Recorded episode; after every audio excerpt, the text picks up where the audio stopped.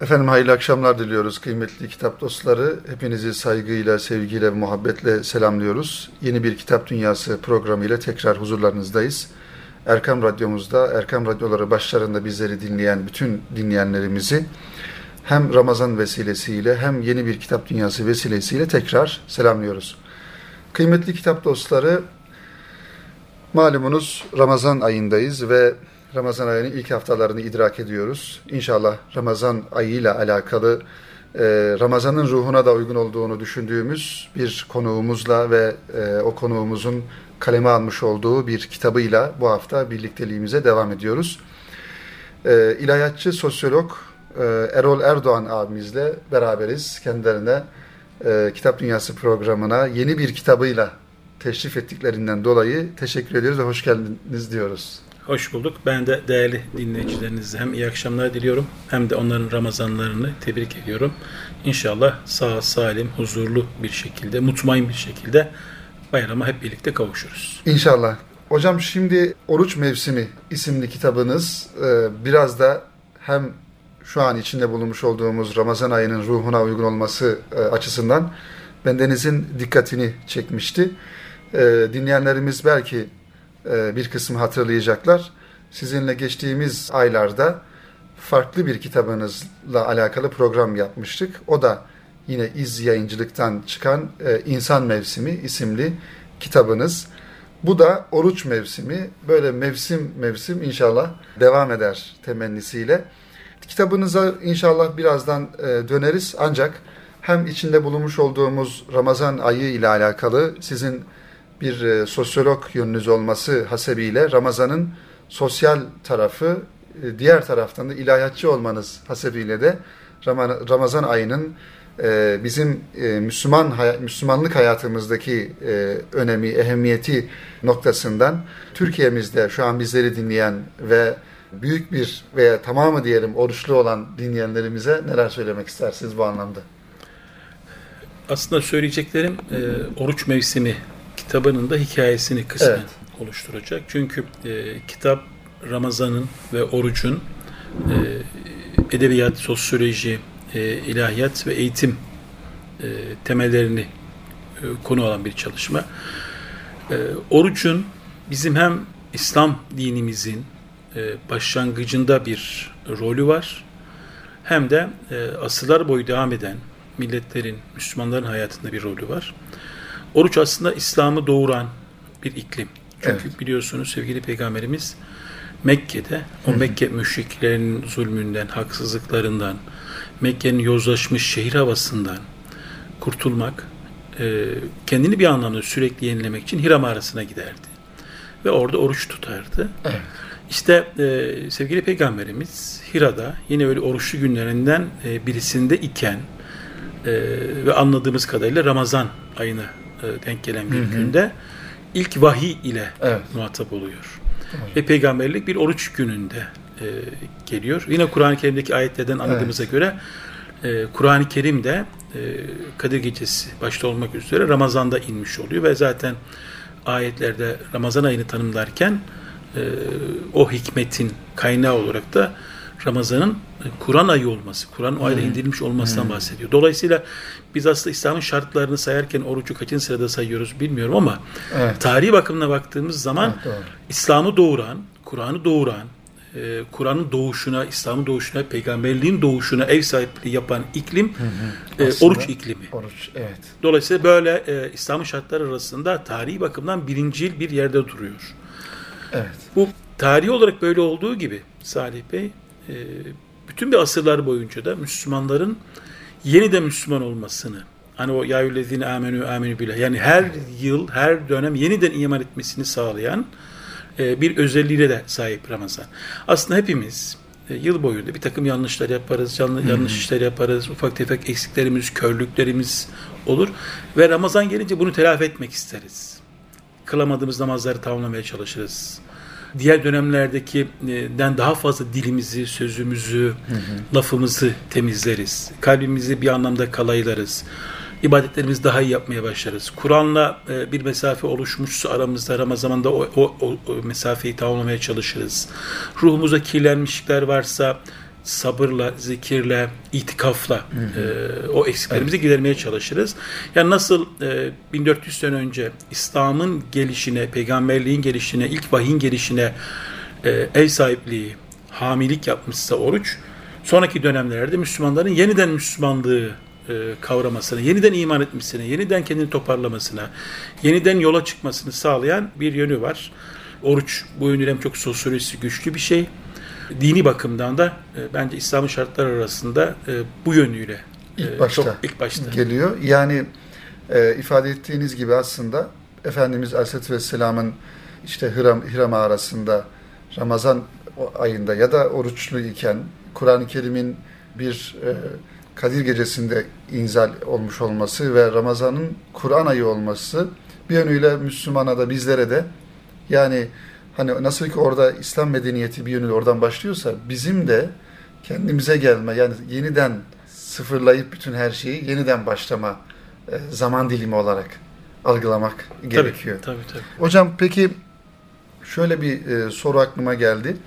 Biraz ülkemizde de dönem dönem belki hani zaman zaman eleştirdiğimiz, zaman zaman da ne kadar güzel falan dediğimiz böyle yine sosyoloji ilgilendiren Ramazan etkinlikleri oluyor. İşte geçmişten gelen belki bir gelenek olarak e, önümüzde duruyor ama e, bazen eleştirebildiğimiz, eleştirdiğimiz yönleri de olmuyor değil. Ramazan'la beraber bahsetmiş olduğunuz bu düşünceden, bu e, mefkureden uzaklaşarak tabii ki bunlar e, zaman zaman yapıldığından dolayı eleştiriyoruz diye ifade ediyorum. Burada ne, nerede durmak lazım? Yani Ramazan ayının bahsettiğiniz o ruhunu kaybetmek etmemek adına e, bu etkinlikleri de korumak adına diyelim. E, nerede durmak lazım? E, bu konuda neler söylersiniz? Şimdi Ramazan'da 4-5 tane sacaya var. Bir tanesi oruç. Evet. İkincisi Kur'an hadislerden anladığımız e, kadarıyla sabır.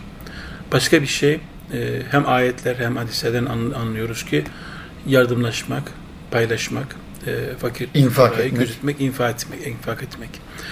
Aslında e, Kur'an'da ve hadislerde Ramazan'ın ve orucun e, tarif edildiği şekliyle bizim ihya etmemiz, e, Ramazan'ı o şekilde geçirmemiz, etkinlikler, toplumsal yönünü de kendiliğinden ortaya çıkarıyor. Hem de temiz bir şekilde ortaya çıkarıyor. Hı hı. Yani biz Ramazan'ı e, Kur'an'da anlatıldığı şekliyle, hadise anlatıldığı şekilde ihya edersek oradan bir sosyoloji, oradan bir halkla ilişkiler, oradan bir e, toplumsal o hareket, oradan bir etkinlik zaten doğuyor. Hem de temiz bir şekilde doğuyor. Nerede, nerede durduğumuz önemli. Yani kendimizi pergelin bir o bir ucunu, sabit ucunu Kur'an'ın, hadisin, e, ve İslam medeniyetinin merkezine koyarsak oruç anlamında diğer ucuyla oluşacak e, dünyevi şeylerde aynı sahihlikte, aynı temizlikte olacaktır. Böyle yaparsak hiç problem yok. Böyle baktığımız zaman bir takım etkinlikler, bir takım kutlamalar, bir takım buluşmalar olur ve bunlar çok temiz yürür. Ama öyle değil modern bir e, bakış açısıyla bakarsak ve dersek ki ya bir şey yapalım ses getirsin. İşte bir şey yapalım algı oluşsun işte bir şey yapalım, e, adımız duyulsun. Bundan hiçbirisi mesela İslam bakış açısı değil, modern beklentilerdir. Yani dünyevi, nefsi beklentilerdir. Oradan yapıldığı zaman da işin ucunu genellikle toparlayamayız ve çok saçma sapan, e, orucun ruhuna, Ramazan ruhuna uygun olmayan, muhtemelen de defterimize sevap olarak değil, günah olarak yazılacak işler yaparız. Ben günümüzde her ikisinde örneklerini görüyorum. Çok güzel, hı hı. Ramazan ruhuna uygun bir takım işler yapılıyor. Ama içi riya kokan, gösteriş kokan, modern anlamda PR, halkla ilişkiler faaliyeti gibi ortaya çıkan, e, algı oluşturmaya dönük e, çabalar içeren, ya bir ses getirsin de ne olursa olsun e, mantığıyla yapılmış yanlış işler de oluyor. Oruç en riyasız ibadetlerden evet. bir tanesi. Dolayısıyla o riyasızlığı korumak gerekir. Mesela benim son yıllarda çok hoşuma giden çalışmadan bir tanesi e, mesela bir belediyemiz Balkanlara hı hı, e, tırla e, Ramazan'da 5-10 yıldır yapıyor bunu. İftar organizasyonu götürüyor. O Balkanların e, Müslümanlığa, oruca, Kur'an'a, e, İslam kardeşliğine susamışlığını hiç olmasa Ramazan ayında bir nebze olsun gidermeye başlıyor. Evet. Oraya iftar sofraları kuruyor. İstanbul'dan, Türkiye'nin değişik yerlerinden hocalar götürüyor, hatimler yaptırıyor musiki, dini musiki forumları yapılıyor. Müthiş bir güzellik. Son yıllarda yine artmaya başladı. Benim büyük hayalimdi. Çocuk iftarları. Ee, bundan arttığını görüyorum. Çocuk iftarını niye önemsiyorum? Çünkü şunun için hani demin dedik ya peygamberlik, Müslümanlık oruçla başladı. Orucun ikliminde doğdu. Ee, Türkiye'deki insanların %90'ı e, Müslümanlıkla ilk e, duygusal ilişkisini, ilk romantik Evet. ilişkisini Oruçla oruç üzerinden yaşıyor. kuruyor. Hepimizin Yani- oruç hatıraları Tabii. var. Çocuk dindarlığı dediğimiz şey aslında oruçla başlayan, Ramazan'la başlayan bir şey. Her çocuk çevresindeki e, e, etkilenerek mesela Ramazan'da o sahur sofrasında yer almak ister. Çünkü o- o çok masalımsı bir şeydir. Çocuk sahurda kalktığı zaman, sofraya oturduğu zaman aslında o Ramazan masalının ya da oruç masalının bir kahramanlarından, oyuncularının, aktörlerinden biri olduğunu hissediyor. Sonra her şey, yani Ramazan'da o kadar çok detay var ki o her detay çocuğun aslında ruhunu sarıyor, onu etkiliyor. Yani Ee, gündüz oruç tuttuğunda onu bir başarı olarak Tabii, görüyor. aslında yani oruç. oruç o anlamda bizim çocukluğumuzun e, en iyi, en sevecen arkadaşından bir tanesidir. Yani adeta oruç çocuklarla kol kola gider. Onunla birlikte sahura oturur. Onunla birlikte caminin minaresindeki ışıkların yanmasını Teravih gözetler. şeyleri, Beraber teraviye gider. ayrı tabii. Arefe gelir, bayram alışverişini yaparlar. Bayramda işte el öpmeler, harçlıklar, çikolatalar falan. Ramazan başından sonuna kadar aslında çok çocuksu bir damarı da vardır ve Evet. Türkiye'de ve İslam dünyasında aslında insanlar e, Müslümanlığın o ilk mütebessim yüzünü, o paylaşımcı yüzünü Ramazan üzerinden, oruç üzerinden tattıkları için e, çocuklar açısından çok önemli. Çocuk iftarlarının böyle bir e, güzelliği var. O da e, artmaya başladı. Bunlar mesela benim güzel gördüğüm şeyler. Başka Türkiye'de son 5-10 yıl içerisinde biliyorsunuz insani yardım kuruluşlarımız çok arttı. Ve bu insani yardım kuruluşlarımız yılın her döneminde ama özellikle de Ramazan'da ve Kurban'da İslam dünyasına Türkiye'den selamlar götürüyorlar. Yardımlar, erzaklar götürüyorlar. Bu da e, son 5-10 yıl içerisinde Ramazan ayına özgü iyi amellerimizden, iyi işlerimizden bir tanesi. Kötüler var mı? Var. Demin söylediğim gibi yapsınlar diye yapılan organizasyonlar, alkış için yapılan organizasyonlar, bir ses getirelim, bir algı oluşsun diye yapılan işler maalesef kötü işler. Bunların en temelinde zalipe israf geliyor. Evet hocam yani Ramazan ayını hani bizim işte e, siyasi emellerimize ya da beklentilerimize alet etmeden yapılan her faaliyet güzeldir. Kesinlikle. Ancak şöyle tabii hani kötü kötüyü örnek vermek belki çok da doğru değil ama açıklayıcı olması açısından ifade etmek istiyorum. Diyelim ki bir belediye bir etkinlik düzenliyor, bir iftar düzenliyor ama bir eğlence daha doğrusu Ramazan eğlencesi e, tırnak içinde Ramazan eğlencesi e, tertip ediyor ve yanı başında cami var. Ezan okunuyor. Teraviye gitmesi gereken insanlar aslında kısaca eğlenceye ara veriyorlar. Ezan okunana kadar. Ezan bittikten sonra tekrar devam ediyorlar. Eğlenceye devam ediyorlar. Halbuki yani burada da işte yöneticilerimize, idarecilerimize bu anlamda bu işi yapan insanlara yani bu programları da insanların ibadetlerine engel olacak şekilde. Ha insanlar gider gitmez o ayrı bir konu. O insanı kendisini ilgilendiren bir şey ama biz yapmış olduğumuz o aktiviteyle insanların önünü kesmeyelim. Yani Tabii. namaza gitmesiyle, teravih vaktinde özellikle. Hani benim biraz daha dikkatimi çeken yönüyle burası vardı. Yoksa tabii ki bahsettiğiniz gibi çok güzel şeyler yapılıyor. O Ramazan'ın iklimini yaşama adına toplumsal olarak çok güzel şeyler de yapılıyor. Orada sizin bahsettiğiniz soruna ben de değineyim. Ramazan'da yapılan hiçbir etkinlik insanı oruçtan, Evet. camiden, Kur'an'dan, e, İbadetten. tefekkürden, zikirden uzaklaştırıcı özellikte olmaması gerekir. Evet. Dolayısıyla ben Ramazan etkinliği yapıyorum diyen hiçbir kurum, kuruluş, belediye, dernek, vakıf etkinlik etkinliğini mesela teravih saatine koymaması gerekir. Evet, evet. Bu çok net. Teravih saatine bir etkinlik koyuyorsan insanları camiden alıkoyuyorsun demektir. Evet. Bu teravih var mı yok mu tartışmasında dışında bir şeydir. Teravih yok diyen birisi varsa bizi dinleyen en azından yatsı namazı saatidir. Evet, e, aynen Yani tabii. o saatte bir eğlence koyarak, bir etkinlik koyarak hatta bu mesela Kur'an okumak dahil bile olsa diye söylüyorum. Çünkü camiden koparmak anlamına geldiği için doğru bir şey değildir. Bir bu. İkincisi şunu çözmekte ben de zorlanıyorum. E, yememe ayı, içmeme ayı ya da az yeme, az içme ayı olan Ramazan nasıl oldu da, nasıl başardık da birdenbire yeme ayına ve içme ayına dönüştü. Çünkü gün boyu aç ve susuz kalsak bile iftarla başlayan ve sahurla, imsakla biten süreci bir yemek şölenine dönüştürmüş Hı. durumdayız. Bunu bizim e, dinleyicilerimiz için söylemiyorum. Onlar alınmasınlar ama algı böyle, fotoğraf böyle. Çünkü Ramazan yaklaşırken market reyonları değişiyor. Evet. Ramazan yaklaşırken gazetelerin tanıtım sayfalarında sürekli reklam, yemek reklamları, menüler, şunlar bunlar. Lüks, lüks restoranlar doluyor ve taşıyor. Restoranlardaki normal bir öğlen yemeğini mesela 20-30 liraya yerken Ramazan menüleri 40-50 liraya 100 liraya falan çıkabiliyor. Yani Ramazan ayını yememe ayını aslında yeme ayına dönüştürmüşüz. Bu İslam dünyasının çok ciddi bir Daha çok hocam işte hani e, hani insanların ya da toplum olarak aslında e, nefis terbiyesi, ibadet bu konulara bir yönüyle e, teksif olunması gerekirken akşam ne kadar çok yemek yenilecek, ne kadar lüks yemek yenilecek, ne kadar çok e, işte evet. çeşitli yemek yenilecek noktasına e, insanları sevk etmenin bir anlamı yok. Tabii, tabii. Yani Ramazan'ın yeme ayı değil, içme ayı değil ve eğlence ayı değil. E, bunları bilmemiz gerekiyor. Yemeyelim demiyoruz. içmeyelim demiyoruz, eğlenmeyelim demiyoruz ama bütün bunlar Ramazan'ın ruhunu zedelemeyecek şekilde e, Ramazan'ın ve orucun e, insanla Allah arasındaki ünsiyeti azaltacak şekilde olmaması lazım. Tam tersine bütün bunlar e, insanla Allah'ın e, arasındaki ünsiyeti, yakınlığı kolaylaştıracak, evet. yoğunlaştıracak, kısaltacak şekilde olması gerekir. Belki israf konusuna değinmemiz gerekir. Ramazan'a gerçekten bazı yerlerde, bazı evlerde, bazı mahallelerde israfa dönüşüyor. dönüşüyor. Yani o gösterişler, e, ışıklandırmalar, dökülen yemekler, e, abartılı sofralar, şunlar bunlar israfa dönüşüyor.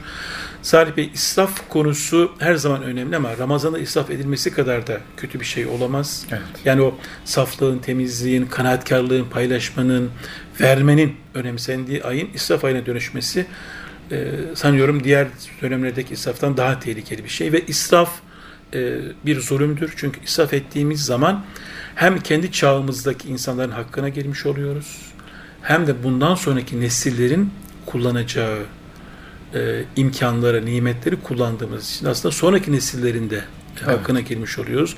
İsraf bu yönüyle bakarsak kul haklarının içerisine e, girebilir. Çok dikkatli olunması gerekiyor. Ramazan'ı da bu israf havasından kurtarmamız lazım. Hocam e, birinci bölümün sonuna yaklaşıyoruz. Yalnız bitirmeden birinci bölümü şöyle bir katkı ve soru olarak ifade edeyim. Tabii hani Ramazan ayı oruç dediğimizde sadece yemeden içmeden kendimizi alıkoyma değil, aslında ruhumuzun da e, evet. bu orucunu tutturabilmek için hani tasavvufta da e, hep ifade edilir. Yani bütün Müslüman, hayat, Müslümanın bütün hayatında belki olması gereken bir prensip. Az konuşmak, az uyumak ve az yemek. E, yani ruhumuzun da bu anlamda doyuma ulaşması ve dinginleşmesi açısından birçok noktada oruç tutmak gerekiyor. Yani gözümüze de oruç tutmak, tutturmak gerekiyor. Gönlümüze de, kulağımıza da, yani bütün azalarımıza bu anlamda oruç tutmak gerekiyor. Sadece Tabii. E, midemize değil. Aslında şunu da söyleyebiliriz. E, bölüm bitmeden o cümleyi de kurmuş olayım. O demin başta anlattık ya, peygamberlik, Kur'an, evet. Müslümanlık orucun ikliminde doğdu. Aslında oradan şöyle bir yorum yapabiliriz. Kur'an'ı tam anlamak için, Müslümanlığı tam anlamak için bizim oruçluluk ikliminde olmamız gerekiyor. O oruçluluk, yani Allah aslında bize bütün bunlarla şunu anlatıyor. Kur'an'ı Ramazan'da indirmiş. Peygamberlik oruçluyken gelmiş. İlk vahiy oruçluyken gelmiş. Ve daha birçok şey. Kadir Gecesi işte bin aydan daha hayırlı. E, onlar hepsi Ramazan ayı içerisinde. Oradan şöyle bir yorum yapmamız sorunlu hale geliyor. Gerçekten Kur'an'a muhatap olmak için gerçekten İslam'a muhatap olmak için ruhumuzun ve bedenimizin oruçluluk ikliminde olması lazım. Başlangıç hmm. noktamız orası. Ve yıl içerisindeki bütün sapmalarımızda tekrar oruçluk ikliminde tamir ederek, tekrar e, inşa ederek tekrar o Müslümanlığa açılmamız gerekiyor. Yani Kur'an'a muhatap olmak için bedenimizin ve ruhumuzun orucun terbiyesinden geçmiş olması gerekiyor. Bu Ramazan'da bir örnek ama yılın diğer aylarında böyle olması gerektiği için bir örnek. Evet. Kıymetli kitap dostları Erkam Radyo'da Kitap Dünyası programıyla ilahiyatçı sosyolog Erol Erdoğan hocamızla birlikteliğimize devam ediyoruz. Hocam şimdi kitabınızla alakalı konuşmaya geçmeden önce müsaade ederseniz dinleyenlerimize Oruç Mevsimi, İz Yayıncılık'tan çıkan Oruç Mevsimi isimli kitabınızın e, arka kapak yazısını takdim edelim. Tabii evet. ben dinleyenlerimiz hatırlayacaklar. Genellikle kitapların arka kapak yazılarının okunması gerektiğini şu açıdan önemsiyorum.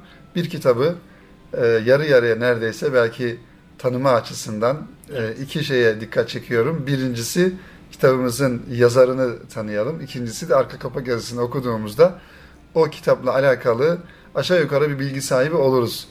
Ee, Erol Erdoğan e, hocamızı, abimizi e, dinleyenlerimiz internet ortamından da araştırıp daha sizin e, biyografinizi e, araştırabilirler, tanıyabilirler ama kitabımıza şöyle bakalım arka kapak yazısına. Oruç her yıl beklenen hoş bir misafir olarak gelir. Gelişiyle kavuşmayı, ayrılığıyla hüznü tattırır. Bayramında ise ümitli olmanın önemini öğretir.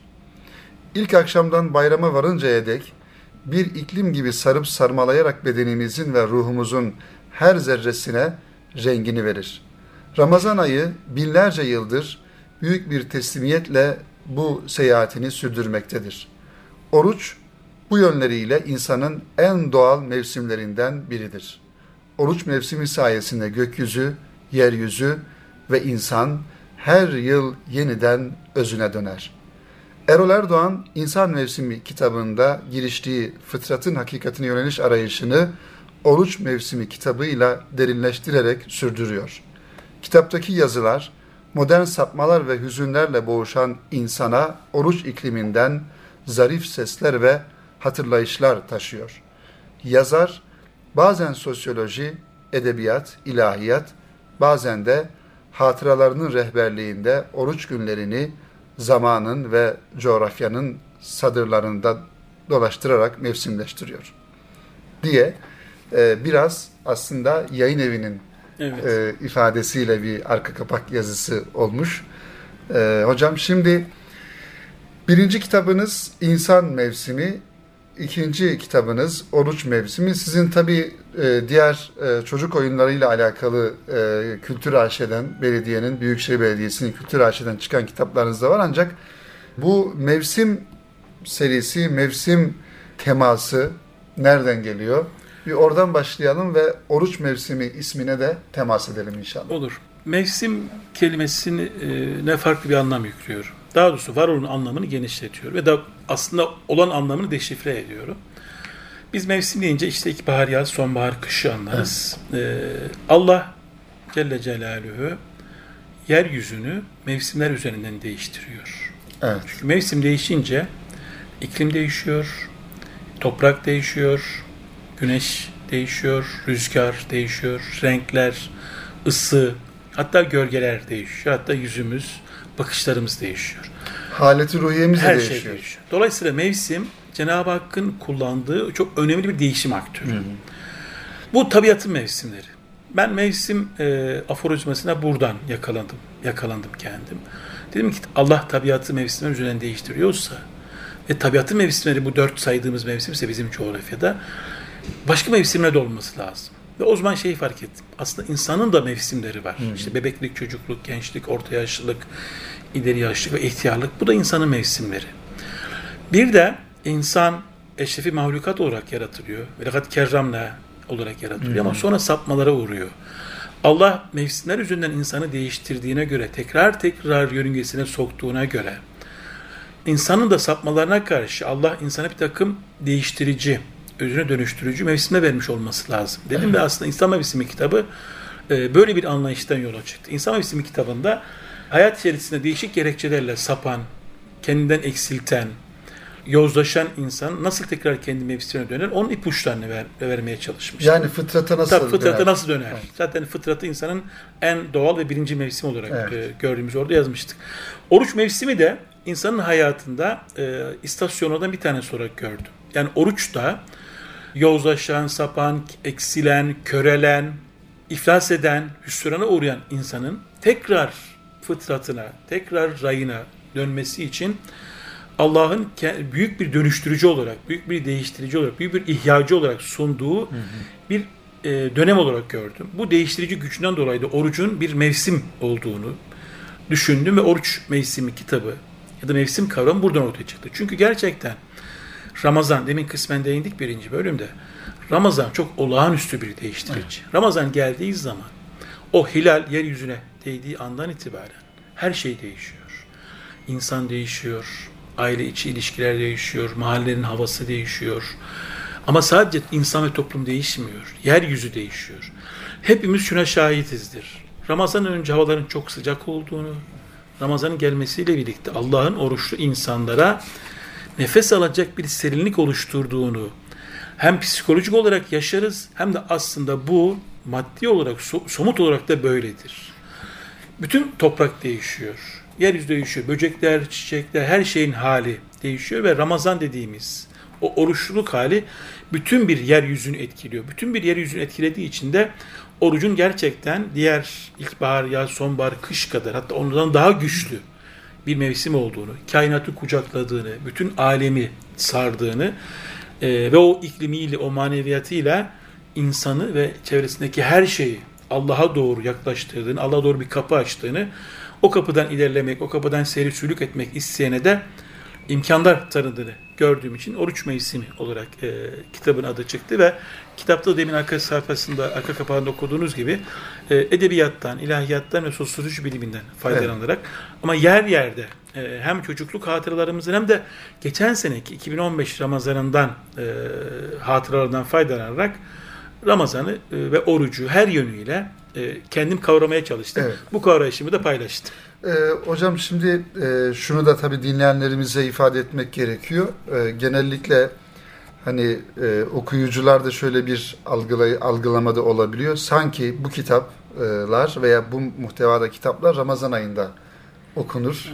Değil aslında. Bu, bu tarz kitaplar her zaman okunur. Tabii. Yani bir e, buradaki hani oruç mevsiminden e, sizin kastınız anladığım kadar Ramazan ayını sadece ihate etmiyor. Yani Ramazan ayını kastetmiyor. Ramazan ayı ile beraber aslında bütün insanın hayatında tabii. hayatının her döneminde bir oruç mevsiminin olması tabii, tabii. E, gerektiğini tabii. ifade etmiş oluyorsunuz.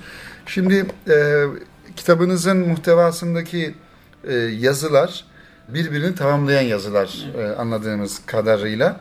Mesela bazılarına temas ettik programımızın e, akışı içerisinde e, belki ama böyle dikkatimi çeken başlıklar var.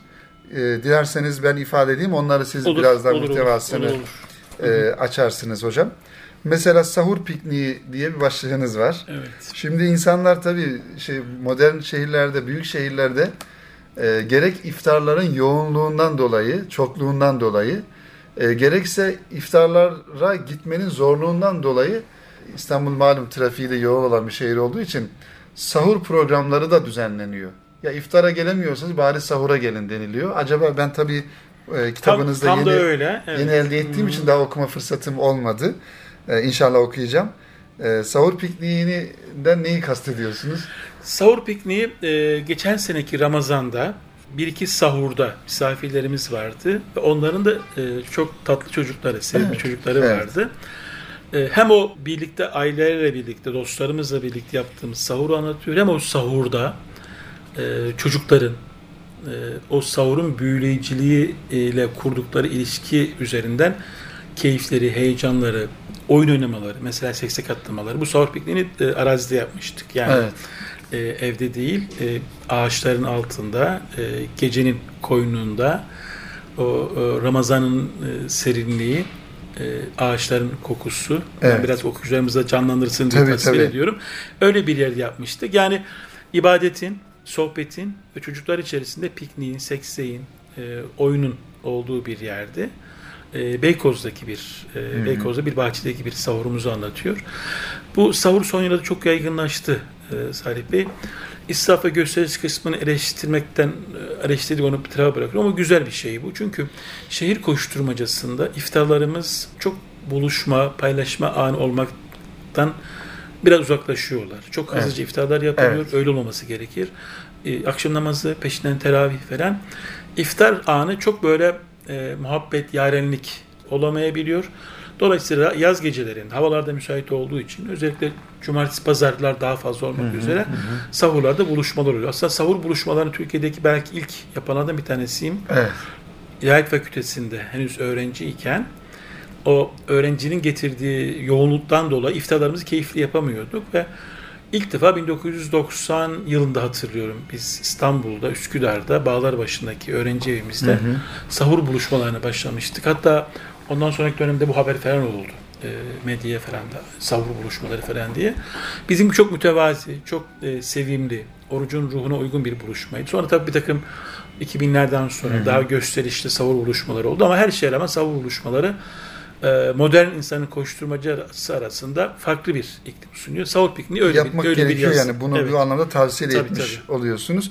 Bir de hocam e, malum e, programımızın birinci bölümünde de ifade ettiğiniz Ramazan ayının Kur'an ayı olması önemli bir husus. Hem Kur'an-ı Kerim'in bu ayda e, indirilmeye başlanması ve özellikle Efendimiz Aleyhisselatü Vesselam'la Cebrail Aleyhisselam'ın e, mukabele karşılıklı Kur'an-ı Kerim'i tamamen baştan sona hani okumaları mukabele olarak e, ve bizim Ramazan ayında bizim ülkemizde daha çok canlı e, olan bir mukabele kültürünü evet. getirmiş. Camilerde özellikle. Hı hı. Bu arada bir parantez açarak ifade edeyim bir e, dinleyenlerimizin bilgisi olması hasebiyle. Mesela benim memleketim Erzurum'da e, hocam bin bir hatim indirilir Ramazan ayında. E, yani bin bir hatim merasimleri yapılır daha doğrusu. Hatimler çok indirilir de bu başka şehirlerde olmayan bir e, uygulama olduğu bir açısından hı hı. ifade ediyorum. Yani mukabele noktasında sizin nasıl tecrübeleriniz var? Yani insanların tabii şu an herkes camiye gidip camide mukabele dinleme keşke fırsatımız olsa ama hı hı. siz nasıl bir uygulama yapıyorsunuz? Evet oradaki 30 yazıdan bir tanesi mukabelelerin başlığı taşıyor zaten. Evet. Ee, ben e, hafızım.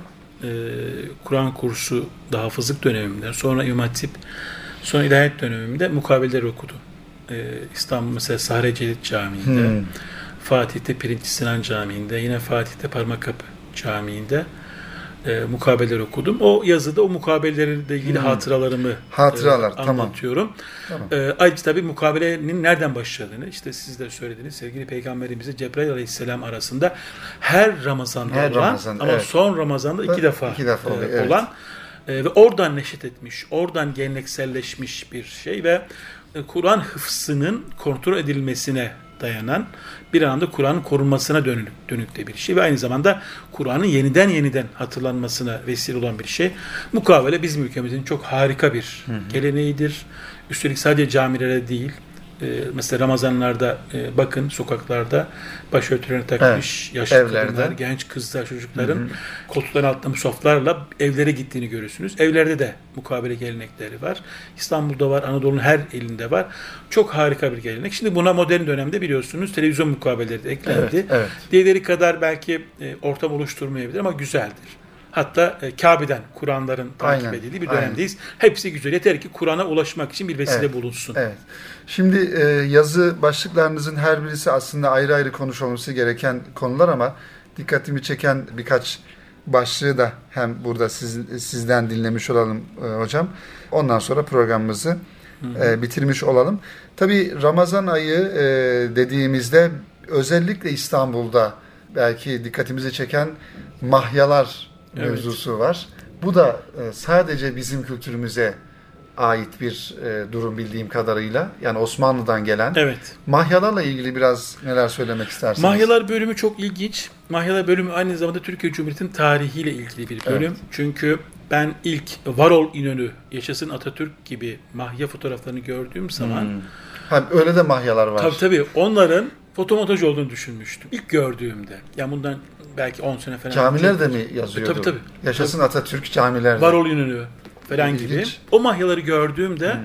onların bir e, fotoğraf tekniğiyle yapılmış bir şey olduğunu gör, zannetmiştim. Zannettiniz evet. Sonra okudum. Allah Allah dedim. Sonra Mustafa Arman Hoca dedim ki hocam bunlar doğru mu? E, tabii doğru dedi. Hmm. Ve e, özellikle tek parti dönemlerinde Türkiye o Cumhuriyet AK Partisi döneminde yönetildiği dönemlerde bizim Fatih Camii'nin, Sultanahmet Camii'nin o güzel iki minarelerin arasında Ramazan'a ilişkisi olmayan, tamamen siyasi, politik, ideolojik hı hı. cümlelerin olduğu mahyalar asılmış. İşte Varol İnönü e, aklımda kalan bir evet. şey. Kitapta diğer örnekleri de var. Oradan başlayarak mahyaları anlatıyorum. Mahyaların nereden doğduğunu anlatıyorum. Hı hı. Sonra kendi hayatımdaki e, mahya hatıralarını da anlatıyorum. O yazı e, dedi, demin şey söylemiştiniz ya bu kitap sadece Ramazan kitabı değil. Belki iyi örneklerden bir tanesi mukabele bahsi, şey Hı-hı. mahya bahsi. Hı-hı. Türkiye Cumhuriyeti'nin de aslında bir e, tarihi güzel. ve siyaset din arasındaki ilişkiyi ya da tahakkümü ortaya koyan çok güzel bir örnektir mahya meselesi. Yani bu anlamda önemli hocam. Çünkü bütün dinleyenlerimiz e, camilerin minareleri arasında gece ışıklandırılmış şekliyle güzel güzel görüyoruz ama en azından bunun tarihi ne anlama geldiği. Düşünsenize Varol İnönü yazıyor. Yani evet.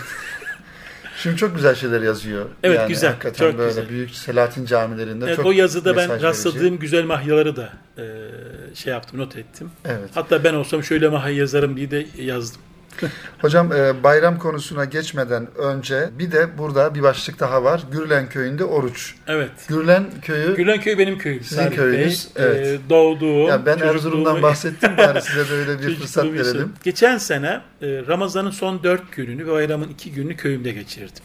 Evet. Annemle, kardeşlerimle, kendi çocuklarımla, eşimle, akrabalarla geçirdim.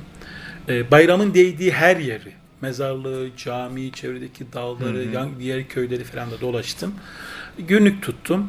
E, o iki gün bayram, dört günde oruç gününü e, kitapta yer verdim. Bunun içerisinde İstanbul'dan başlayarak işte e, Ilgaz yolu üzerinden, Kargı yolu üzerinden yaptığım seyahat, hı hı. o seyahatteki Ramazan iklimi, Ramazan'ın yola yansıyışı, hı hı. seyahate yansıyışı hı hı. da not ettim e, uğradığımız yerler, misafir olduğumuz yerler onları da yazdım.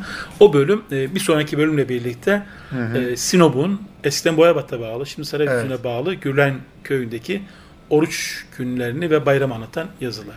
Bir de Ramazan ayında e, daha doğrusu bayramda, e, bayramlarda mezarlıklar ziyaret edilir. Yani evet. e, hakikaten burada tabii bütün şu an dinleyenlerimizin e, yakınlarından vefat edenler varsa hepsine Cenab-ı Hak'tan rahmet Amin. diliyoruz bu vesileyle. Herhalde insan sevdiklerini daha çok arıyor bayramlarda ve onların özlemini yaşadığından dolayı yani bir yalnızlık duygusu da yaşıyor insan e, ve mezarlığa gidip işte babanız, anneniz, kimse yakınınız, sevdiğiniz onlarla böyle bir hemhal olma durumu olmuş oluyor değil Tabii. mi hocam?